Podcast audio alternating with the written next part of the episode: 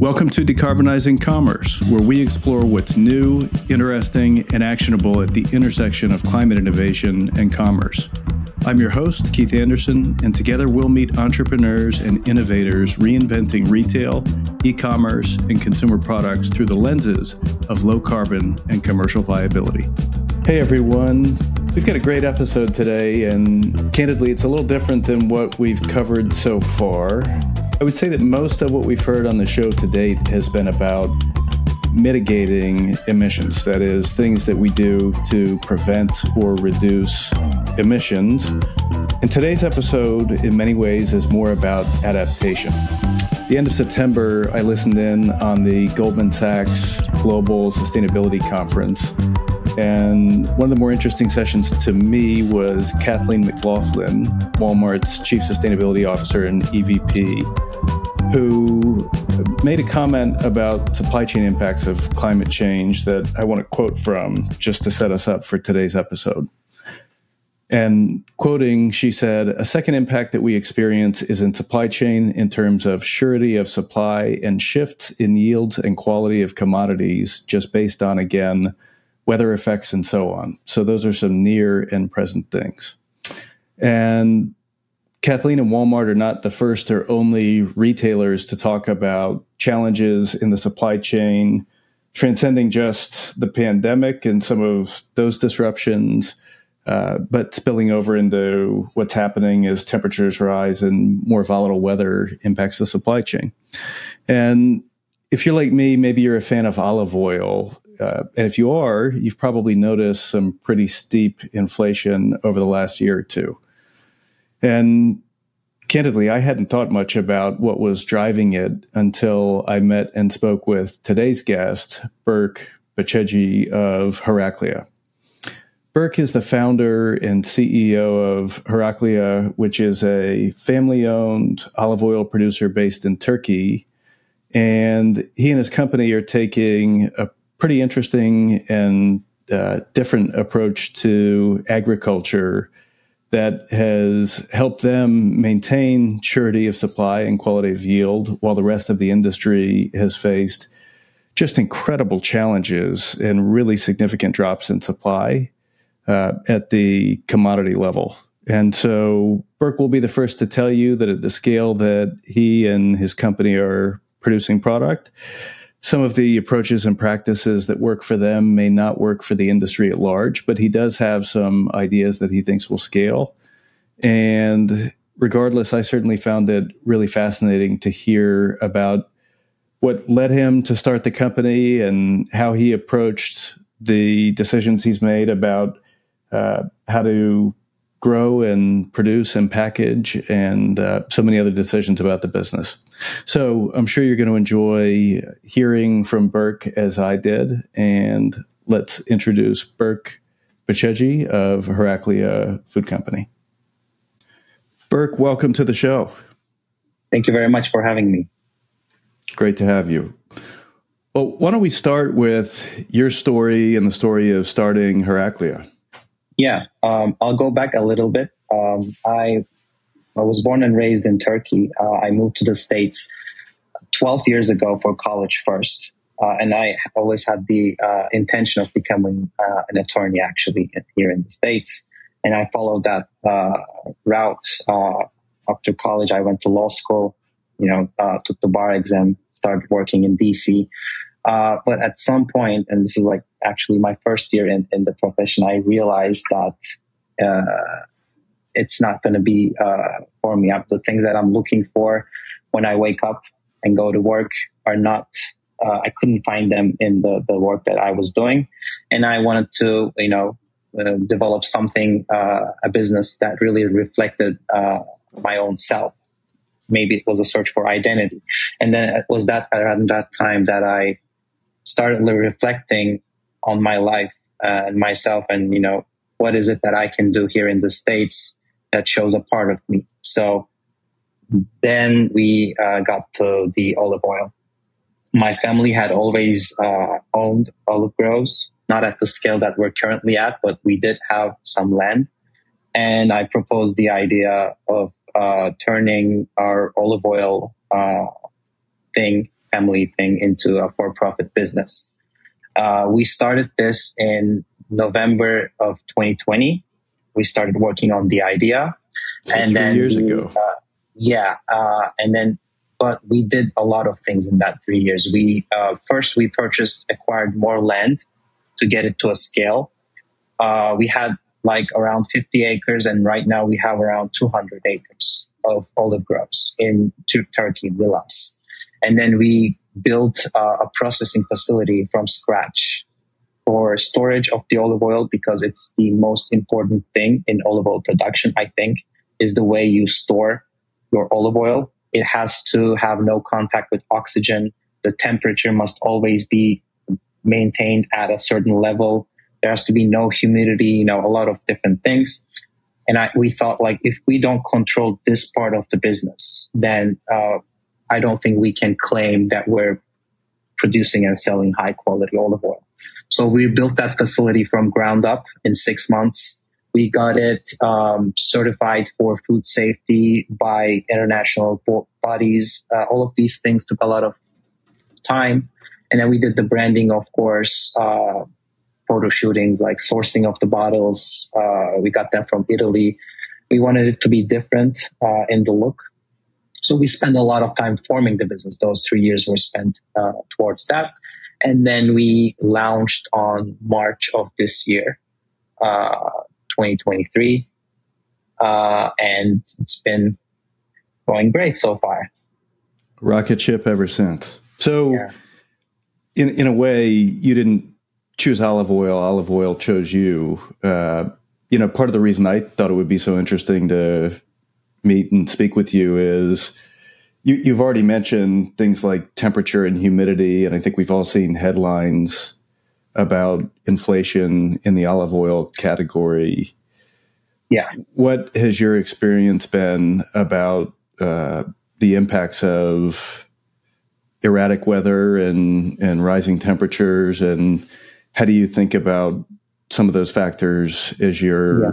producing and building an olive oil business? Of course. So, like in um, in olive cultivation, there are uh, there are two couple ways to do this. One is the conventional way, which is uh, you plant uh, olive trees uh, in certain distances across a huge land, and then uh, you uh, do irrigation. You use fertilizers. You use pesticides whatever you can think of to maximize the yields. Uh, and that's how it's done in, I would say, uh, most parts of the world because, you know, at the end of the day, olive oil is kind of like a commodity. People need it. You know, you have to, you have to be producing at a certain level to supply the world's demand. I get it. Uh, but I think, uh, and the recent, developments in the olive oil industry is showing this that the um, current conventional standards of uh, olive cultivation aren't actually working. And that is why we're seeing this uh, happening, supply significantly being impacted. I mean, we're talking about uh, 80% reduction in uh, the world's biggest producers' supply last year. Like that's a huge number. And it's not just about, oh, the weather got like hotter and now we're not able to produce. It's not just about that. It's about the way you treat the soil and the surrounding ecosystem for all the times up until that drop and that uh, decrease in supply started happening. So you, you, you had been using fertilizers, you had been using pesticides, to kill the weeds, to beat the bees, bugs, and, and everything in the soil just for the sake of growing olives at like, you know, inflated amounts. And now the soil or the ecosystem is basically dead. And uh, a slight, an increase in temperature or a reduction in like water is now causing this huge impact on olive oil. So we're not doing this, the same thing. What we're doing is uh, we we our production has remained notably resilient, like in the face of the severe drought conditions uh, that that we're seeing, which I mentioned in Spain and Italy, and I think it's uh, the way that we've been able to survive is a direct result of our uh, commitment to sustainable farming practices. uh, now not not everyone can do it. I mean, if you're working at a scale of thousands of acres, I'm not expecting you to do it, but we're able to do it. Our position enables us to do it. Um, we've focused on um, responsible management of our land, uh, paying attention to soil productivity through natural methods. Uh, like instead of using artificial irrigation, we're doing rainwater harvesting. What is rainwater harvesting? We brought like a, a couple professors from a local university and we've identified the paths the water uh, follows when you know there's a significant rain. And at the end of those road, roads, we built, uh, we dug uh, big uh, holes, so to say, and then we collected that water and used it uh, as needed instead of just digging a well deep down and exploiting the well beneath the surface water resources, which are already scarce. Like we we we've treated the environment nicely so that now it's not treating us as badly as it treats um, other uh, producers. I, I'll give another example. So in olive oil, olive, there are certain elements called NPK, nitrogen, uh, phosphorus, and uh, potassium. And there are fertilizers named NPK in different ratios that, you know, farmers use. Uh, we don't use any of them. Instead of like uh, when we see a deficiency in the soil, uh, we try to take uh, an alternative approach. What we did, for example, was to build uh, close to 100 bird hives in our olive groves to attract birds. Uh, and we fed them, and uh, in return, they're pooping on our land. and we found that this is maybe a small contribution, but small contributions like this, when they get together, totally they're impacting the NPK uh, nutrient levels of our soil, uh, and we don't need to use fertilizers. So things like this, uh, green manure for nitrogen fixing. If there's a nitrogen deficiency, we use green manure. Um, we plant it, we mow it, and then uh, we fix that problem. That's how we treat the soil. That's how we treat the environment, the ecosystem, I say. Uh, and I really seek to protect it and uh, in return, uh, I think it's treating us well too. Uh, but this is something specific to the way we positioned the company. If we were a producer that supplied like 20% of the world's olive oil, we wouldn't be able to do any of this. So I agree. I, I understand those who do it that way, but we do it this way. Well, you've mentioned the contrast in scale a few times is the ambition to grow the business to a larger scale? And how do you anticipate having to evolve some of these practices as you do get bigger? It is. I mean it, it is never our intention to supply 50% of the world's olive oil needs. Like that we're not talking about a scale at that level. But i uh, envision heraclea to be uh, an accessible uh, household brand in the states uh, providing uh, traceable, number one, and uh, sustainably uh, produced uh, olive oil throughout the United States. And I think uh, we're able to do the things that we do this way and scale our business by acquiring more lands and working with local farmers who also already own uh, those uh, huge acreage of lands and bring them up to our standards by being able to purchase their products from them at a premium so that they uh, are incentivized to change the way they do business, the way they do farming, and just uh, help us uh, grow our supply chain. So I don't think um, so. We're we're able to we're we're able to scale uh, our business the way we do it.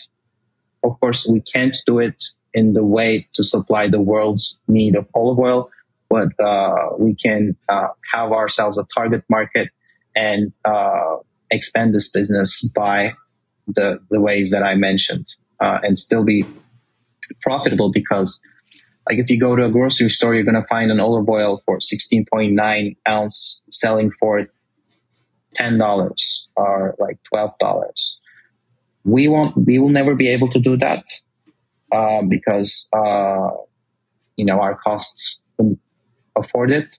But at the level that we're selling, the price point that we're selling, uh, we're able to uh, scale this business to supply you know needs of people in the states looking for uh, high quality, uh, traceable, sustainable olive oil. Taking a bit of a step back, I, I knew there were supply issues over the last year or two. I didn't realize how profound they were. Yeah. Was it really such an abrupt, precipitous drop from those yeah. leading producers? It, and it, well, I, I mean, uh, you may not have the answer, but is that something that the industry anticipates is going to be uh, an ongoing supply issue? What's the how how are the big players responding to something like that? So this issue has been going on for two years. It's not new, first of all. Uh, last year, uh, this was also the case in Spain and Italy. And actually, in, in Spain, there are co ops that are like the biggest producers of olive oils. And um, these co ops, um, because they're supplying like off the top of my head, I don't remember, but like I'm gonna, I'm inclined to say like 40% of the world's olive oil needs. Uh, when they experience uh, a crisis like this in, in their supply chain, they look elsewhere. I mean, they have to still be able to produce that olive oil. Like when I say produce, I mean bottle it and then ship it to whatever uh, customers they have.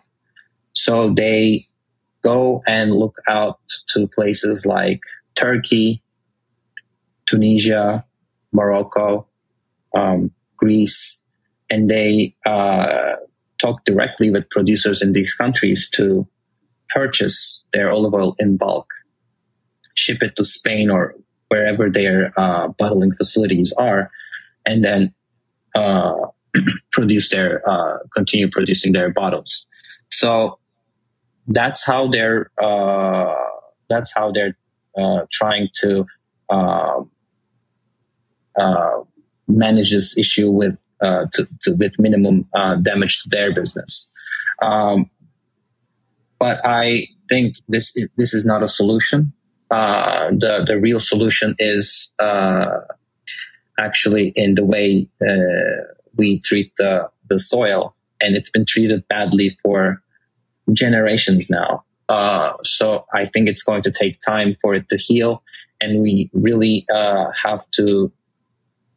Not we, I mean, those people who are experiencing this really have to think about the way they do olive cultivation and maybe um, change uh, change their farming practices. Perhaps this is going to be reflected in the in, in, in increasing olive olive oil prices. We will keep on seeing this because there's a there's a mismatch right now between supply and demand, uh, and I, I, see olive oil pricing prices keep increasing uh, this year, next year, uh, and I think until this problem is uh, resolved. You've mentioned changing some of the agricultural practices. One concept that I see mentioned more and more frequently by a lot of the major global brands that rely on agriculture is regenerative agriculture. Is that something that you consider yourself to be doing? Yeah, I mean, regenerative is a very popular name these days uh, especially in the United States. Um, and yes, I mean, uh, when I say uh, they have to change the way they do things, it doesn't necessarily have to be doing like regenerative agriculture uh, only. I mean, it can be like over 50% of the carbon emissions associated with olive oil production from farm to mill until it reaches your table. Uh, comes from the use of fertilizers and pesticides. The problem here is um, that the producers are doing what is called super high density farming. Super high density farming is, um, let's say, uh, if uh, just making this number up, but like if uh, 100 trees could go into an acre, 100 olive trees. What super high density farmers do is they they plant 800 trees in that one acre, and it is too uh, many olive trees for that piece of soil to handle. And then uh, to make it work, they pump fertilizers, they use artificial irrigation, and then because the trees are so close to each other, there are fruit flies, different kind of bugs, weeds, and to tackle that, then they use pesticides. You know what I'm saying? And then this is a this is a this is a cycle that keeps on repeating. And with every piece of chemical you use, you're contributing another damage to the soil. Uh, I'm saying uh, maybe olive oil shouldn't be produced at this level, at this amount. It, you know, it.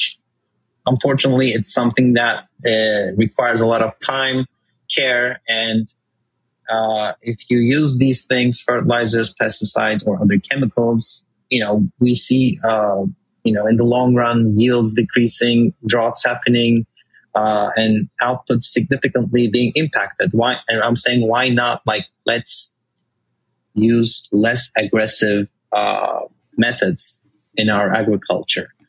Uh, you know, let's not plant 800 trees in one acre. Let's plant like 300 trees and try to use less of these chemicals. Uh, and yes, the price will increase because supply will decrease but maybe that that's the price that olive oil should be at for uh, a sustainable production. And um, I think uh, in time, uh, I don't know how long this is going to take, but people will realize that the conventional methods have been working so far, but now with the drought and the impact on olive oil supply, we're seeing the mother nature is telling us uh, you know it's responding. It's saying enough. Like i'm hurt and i don't want to like i can't continue doing this. And that's that's like a very maybe romantic way of explaining this but this is the truth. Like the soil can't take it anymore. And this is not about like olive cultivation only. This is something that we're seeing in other parts of uh, other areas of agriculture as well but olive cultivation is kind of what I do, and I can speak for it. Uh, I, we're not observing any of the problems um, that are being observed in other parts of the world in our own groves. I mean, um, the uh, ecosystem is lively. There are bugs, bees, bees. We're not cutting anything out. You know, uh, it's it's it's working great so far for us. You mentioned some of these same issues are happening in other agricultural sectors. Where else do you see it being an issue? I mean, like I said, I, I'm not an expert in those areas. I'm just seeing inflated prices across uh, different commodities. And I think this is due to a general trend in uh, the, the, the, the methods that are being used are supposed to be decreasing prices, increasing yields, that's why they're doing all of this. But I'm seeing uh, lower output, higher prices. And part of it is due to global inflation, of course. But I think um, we, as like stakeholders in, in, agriculture, should also be looking and reflecting back on the, the ways we do things and assess uh, our uh, uh performance and, and try to, you know, criticize ourselves and find ways. Is, there anything that we're doing wrong that's contributing to this? Not just it's inflation, prices are increasing. That's a very easy explanation. Okay. Uh, I think uh, more uh, in-depth explanation will include uh, answers to the ways we do farming as well. Yeah, I, again, part of the reason that I thought it would be so interesting to speak with somebody from the olive oil industry is I, I think one of the impacts that's a little under discussed is how some of these things are already impacting yields, quality. There's a with Walmart's global head of sustainability at a Goldman Sachs sustainability forum a few weeks ago. And she was pretty direct about mentioning that there are already issues with yield and surety of supply and I think it's pretty notable to have uh, among the world's largest retailers increasingly directly mentioning this isn't only something that we're trying to do uh, from a it's the right thing uh, for for from a mitigation point of view. It's increasingly becoming uh, an issue of keeping the products that people want on the shelf. And I, I see a couple different philosophies about how to approach it. You know, one thing that I've seen, you mentioned nitrogen and some of the fertilizers. There are companies like Kula Bio and Nitricity. Uh, Kula is close to us. They're based in Natick, Massachusetts. Nitricity is in the Bay Area in California. These are companies that are developing uh, decarbonized or more sustainable nitrogen fertilizers, and I'm sure there are others. And I, I think on that end of the solution spectrum, the idea is basically we can continue producing in a essentially conventional way, just with a decarbonized substitute for how we were getting to the same outcome. And then you, you said something that I think is pretty interesting, but really potentially controversial, which is, and these are my words, not yours, uh, but effectively the managed decline of the category, uh, which I, I find interesting because, again, I'm starting to see certain retailers for different reasons. Sometimes because they're having these ongoing supply chain issues, and sometimes because they're on a net zero path that they don't see a way to get to while continuing to sell the same volumes of certain types of products that they've historically sold. But how, how do you think about maybe not just for your own business, but for the industry? How do you think the industry is, and how do you think they should be approaching the sort of scale side of reinventing itself, both to adapt to some of these supply issues and to lower the footprint?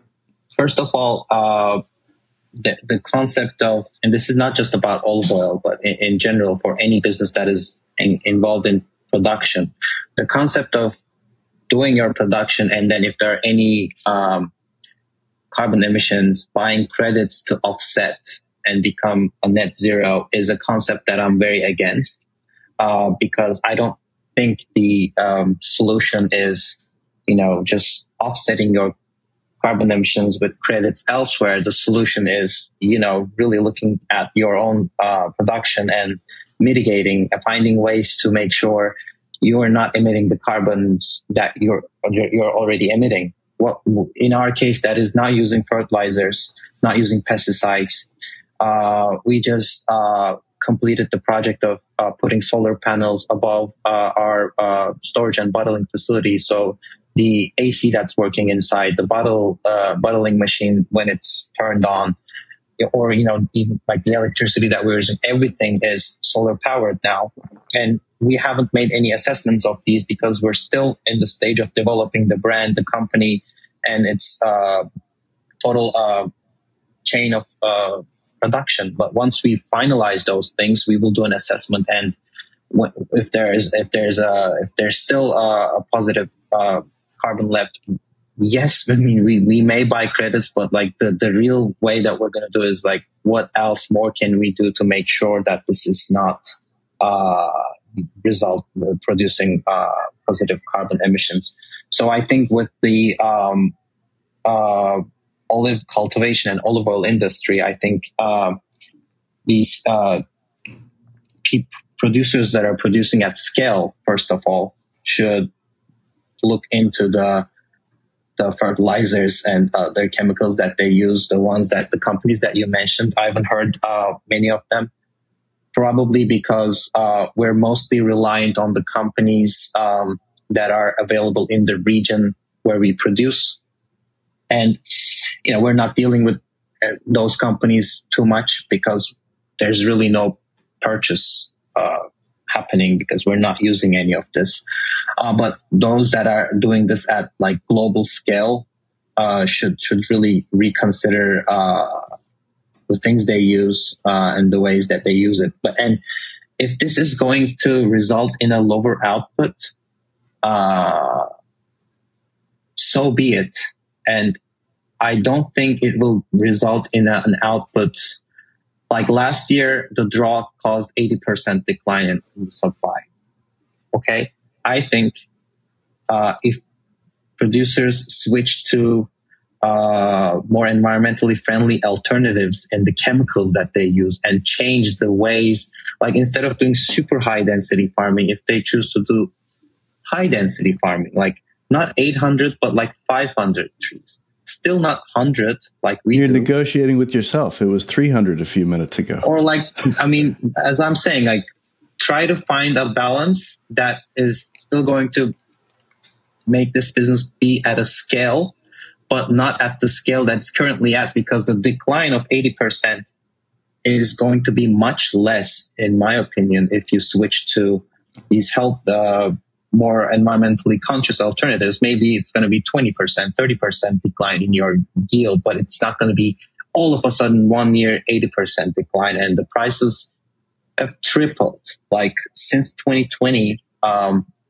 I'm following olive oil prices every day. Uh, there's an international olive council that is uh, releasing daily uh, prices uh, from the major producing regions. Jaén in Spain is one of them. Uh, and if you if you look at the graph since 2020, uh, all you're going to see is it's going up, and it doesn't look like it's going to go down. So, I mean, we're at the same point. I mean, output is lower, prices are higher. Uh, what the things that you were doing was supposed to keep the output high, prices low, but obviously they're not working. I mean, they have been have been working, but now we're seeing backlash from from the earth. Hey, folks, this is the part of the show where we say thank you and see you soon to the general audience. Plus and higher tier members of decarbonize.co. Stay tuned for the rest of the episode. Thanks for listening. I'm Keith Anderson, the executive producer and host of Decarbonizing Commerce. Sonic Futures handles audio, music, and video production. If you enjoy the show, we'd really appreciate it if you took a moment to subscribe and leave a review or share it with a colleague. For the full episode and more member exclusive insight and analysis, join the Decarbonizing Commerce community at decarbonize.co. Thanks for listening, and we'll see you on the next episode of Decarbonizing Commerce.